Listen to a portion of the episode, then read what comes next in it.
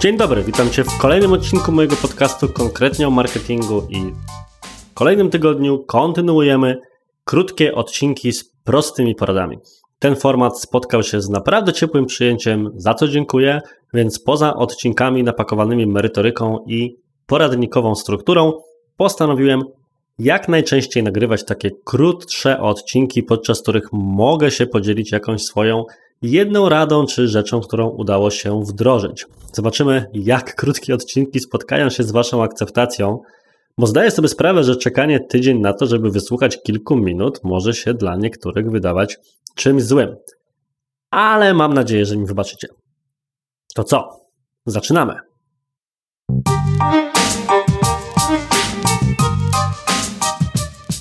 W dzisiejszym odcinku chciałem Ci opowiedzieć o jednej rzeczy w kontekście planowania swojego kalendarza. Jakoś tak jest, że umówmy się, planowanie jest rzeczą, która jest ważna, ale bardzo często możemy o niej zapominać po prostu w ferworze walki. Czyli jest to słynne bieganie z taczką, której nie ma czasu nawet załadować. I najgorzej się planuje zmiany w firmie albo zmiany w sposobie własnej pracy. Ja na przykład parę miesięcy temu, wreszcie, zdecydowanie za późno, ale wreszcie, postanowiłem zabrać się za temat cotygodniowych, regularnych spotkań już nie tylko w zakresie poszczególnych teamów, ale indywidualnych spotkań z kluczowymi osobami w firmie, czyli z team liderkami, marketing managerem, szefem sprzedaży itd., tak itd. Tak Sęk polegał na tym, że choć w końcu podjąłem tę decyzję, że hej, będę to robił, to miałem bardzo duży problem z tym, żeby znaleźć w swoim kalendarzu miejsce, żeby to właściwie wrzucić.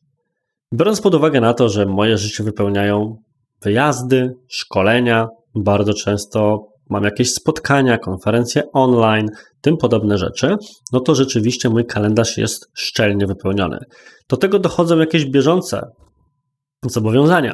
Na ten moment, na przykład, w chwili, gdy nakrywam ten odcinek, piszę, uwaga, nie jedną, a trzy książki jednocześnie. Będą wydawane na przestrzeni najbliższych miesięcy do roku.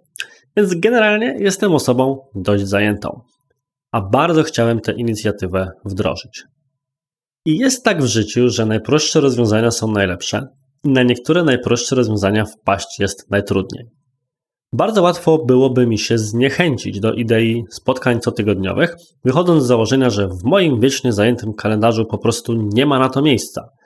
I jak rozmawiałem sobie z osobami, które również zajmują się tego typu wysokopoziomowym zarządzaniem, to zwróciłem uwagę na to, że usprawiedliwiali się bądź przywoływali ten sam argument. Tymczasem sięgnąłem po książkę poleconą mi przez jednego z naszych klientów, Pawła Ogonowskiego, którego serdecznie z tego miejsca pozdrawiam, pod nazwą The Effective Manager. I tam udało mi się znaleźć najlepszą, najprostszą zarazem radę na świecie. Jeżeli w Twoim kalendarzu na najbliższy miesiąc nie jesteś w stanie znaleźć miejsca na tego typu cotygodniowe spotkania, to po prostu zaplanuj sobie start tych spotkań nawet na kwartał do przodu. Nikt nie jest aż tak zajęty, żeby miał szczelnie wypełniony kalendarz kwartał do przodu, no chyba, że jest Billem Gatesem albo Elonem Muskiem. I powiem Wam, że jak przeczytałem tę radę, to po prostu jakbym dostał czymś w twarz. Było to na takim poziomie banało na swój sposób, że aż mi było wstyd, że na to nie wpadłem sam. A z jednej strony oczywistość tej rady była jednocześnie najlepszą rzeczą, jaką mogłem w tym momencie usłyszeć. Błyskawicznie więc zaplanowałem sobie cały poniedziałek na tego typu spotkania i od tego czasu poniedziałek jest u mnie w firmie dniem zarządczym – Pierwsze tego typu spotkanie mam już o ósmej z Markiem Piaskiem, którego również pozdrawiam, bo to jest nasz projekt współpracy długofalowej przy kontekście książki i paru innych tematów, a później zaczynają się moje kole wewnątrzzespołowe. Jeżeli więc nie jesteś w stanie znaleźć czasu na przykład na spotkania cotygodniowe, ale również inne rzeczy, takie jak bloki pracy głębokiej, zawsze będę orędownikiem i gorąco polecam książkę Praca Głęboka, którą swego czasu polecił mi Jacek Kłosiński. Też go pozdrawiam, dzisiaj same pozdrowienia. I jednym z elementów, które wdrożyłem błyskawicznie po tym, jak tę książkę przeczytałem, to było właśnie blokowanie sobie czasu na myślenie albo na jakieś takie wysokopoziomowe zarządzanie czy kluczowe zadania, bo zawsze będzie tak, że bieżączka będzie nas od tych rzeczy odciągała. I jeżeli nie jesteś w stanie po przeczytaniu tej książki czy usłyszeniu tej rady znaleźć w swoim kalendarzu czasu na tego typu pracę głęboką, to zaplanuj ją nie na przyszły tydzień, nie na za dwa tygodnie, ale za miesiąc, za dwa, a może za kwartał.